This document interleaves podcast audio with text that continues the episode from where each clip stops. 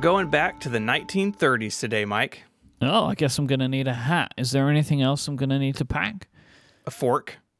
I'm pretty sure that they had those back in the 30s. Are we doing some kind of like, yeah, you didn't know, but forks were invented in 1935 or something? Is that today? What did they eat with before? Hands. Just all knives. Just like three knives taped together. Well, we do have a food related topic today. Sadly, it's not silverware, although now I'm very curious about that. So you do say food. Uh, the word is even in the title of today's Wikipedia topic. But a lot of people have made fun of spam over the years, and we're not talking about the email. We are not. Uh, we should probably start by saying spam is indeed food, even if it is the butt of a lot of jokes. Spam is a product of the Hormel Foods Corporation, which was founded in America in 1891. It's a pretty old American company there. Today, its portfolio of products is wide, but for its first 100 years in business, Hormel focused on meats, including pork, chicken, beef, and lamb. If you're in Austin, Minnesota, you could visit the Spam Museum to learn more about this particular product, as well as the company's history. So I guess if you live there, you can just stop li- listening to this episode and go and learn about it in person. That's right. And it's going to go on our field trip list. Uh huh. So let's pop a can and get into the meat of the story. I hate you.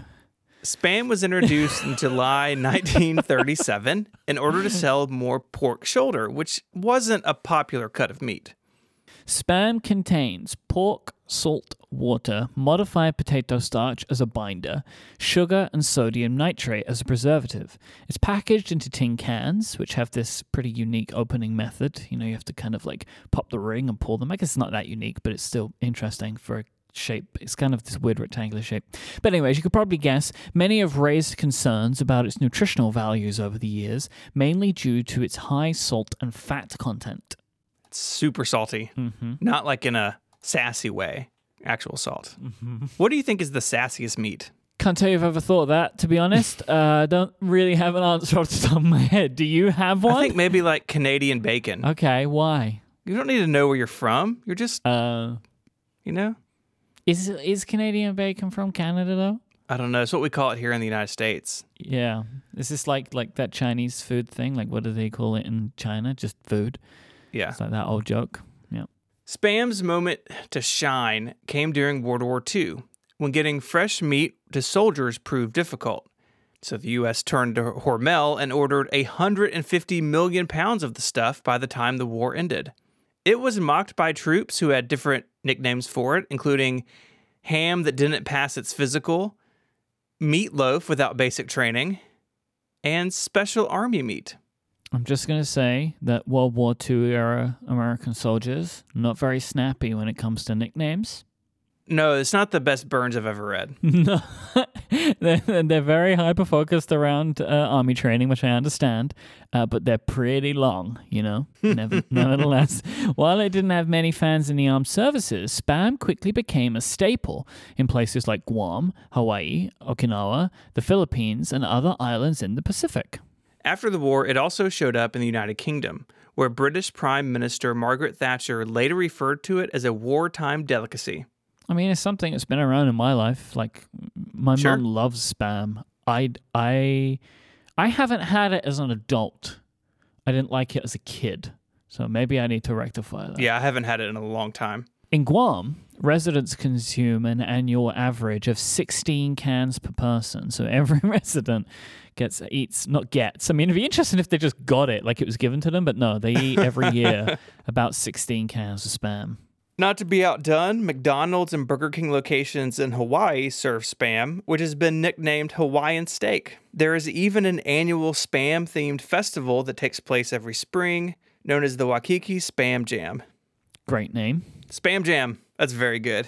Another popular local dish in Hawaii is spam musubi, where cooked spam is placed atop rice and wrapped in a band of nori or a form of onigiri. Did you uh, enjoy that on your honeymoon in Hawaii a few years ago? Do you know what? We didn't. And next time I go back, I am going to rectify this. Good. Have some follow up on Ungeniused. Mm-hmm. This episode of the show is made possible by Audible. Audible is the leading provider of spoken word entertainment. They have the largest selection of audiobooks around, featuring bestsellers, new releases, and everything in between, as well as thousands of binge worthy podcasts all in one place.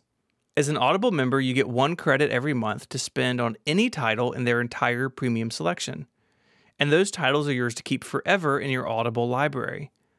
So, whether you're wanting to pick up that new novel everyone's talking about or finally tick off that bucket list title, Audible is there for you. And if you don't have anything you're looking for this month, those credits will roll over for up to a year so you can binge that next series whenever you get the time. As an Audible member, you also get access to their Plus catalog. It's filled with thousands of hours of audio entertainment from guided meditation, ad free podcast, and a large selection of exclusive series. This is included in your membership for you to listen whenever and wherever you like. Because you can download titles and listen offline with the Audible app. So no matter where you are or what you're doing, you can always pick up right where you left off. Uh, I just started listening to Project Hail Mary by Andy the guy who wrote The Martian, and it's fantastic. You listen while uh, mowing the grass, or I've got a long drive coming up uh, later this week, and uh, that's what I will be listening to. So, whether you're looking for something to entertain you while working from home, your next long car ride, or even time spent at the gym, Audible is right there with thousands of titles to choose from. So, go and check it out for yourself. And as a new member, you can try out Audible for 30 days. Just visit audible.com slash ungeniused or text ungeniused to 500 500 to get started. That's audible.com slash ungeniused or text ungeniused to 500 500. Our thanks to Audible for the support of the show and Relay FM. Mike, today spam comes in 12 different varieties on sale across 44 different countries. Don't worry, in a minute I'm going to read those. if you were wondering what 12 is, you're going to get it. It- it's but coming. Before that, the marketing that Hormel does is different in those different countries, which is actually really interesting. Because in Hawaii, it's so popular that whole cases of spam are often stolen.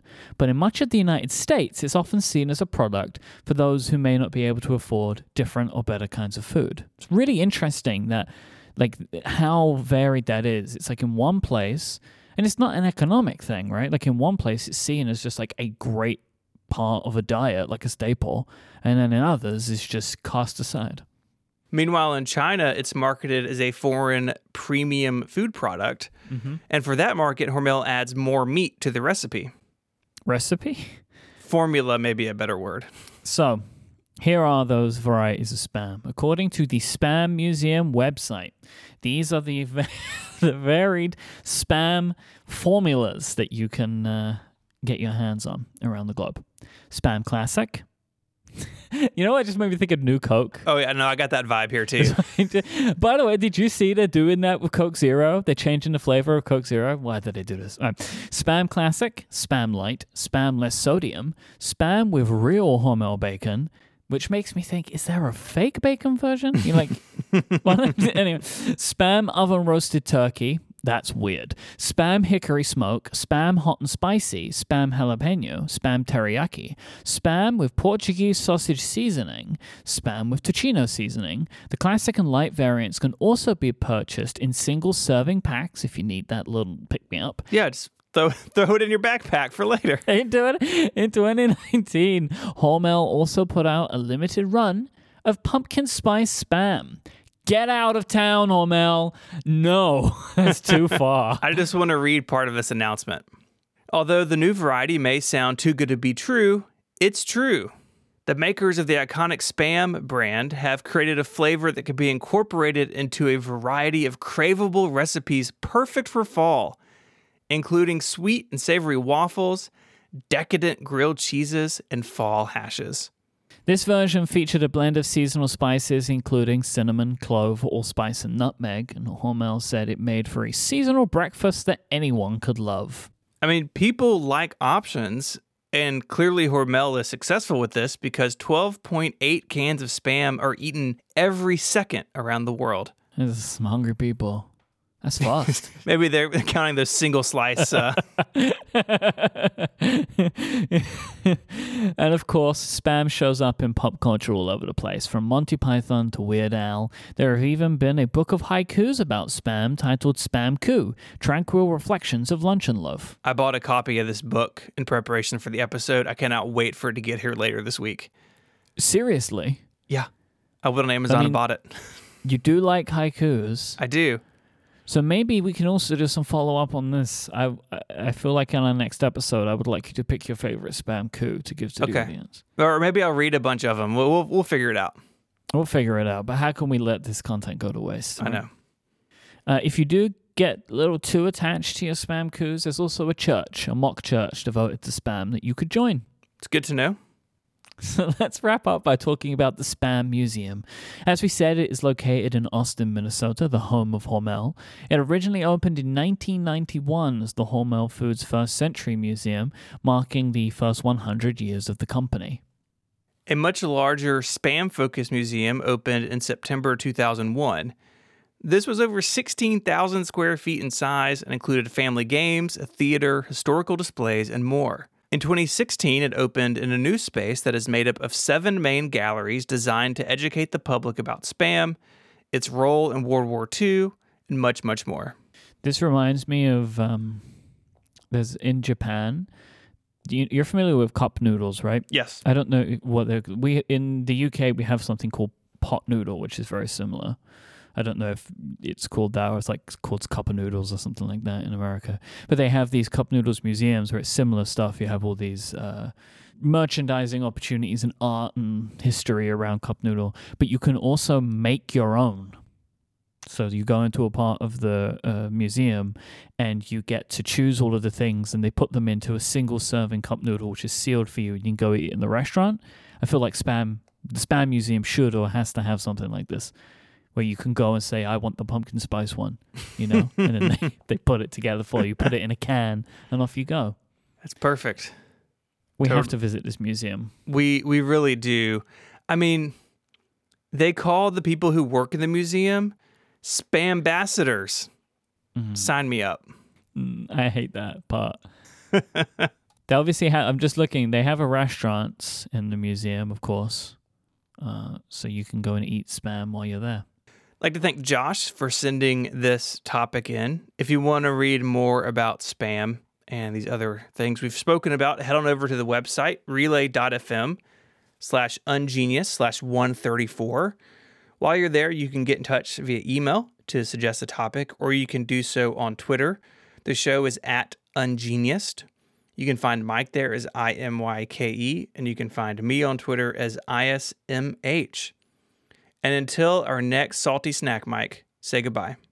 Uh, uh, before I say goodbye, I'm sorry. I've gone on the spam website and I'm looking at all the merch that they do. There's so much spam merch. They have 242 items, individual items that you can buy on their website. This is like a whole big thing. Anyway, goodbye. Bye, y'all.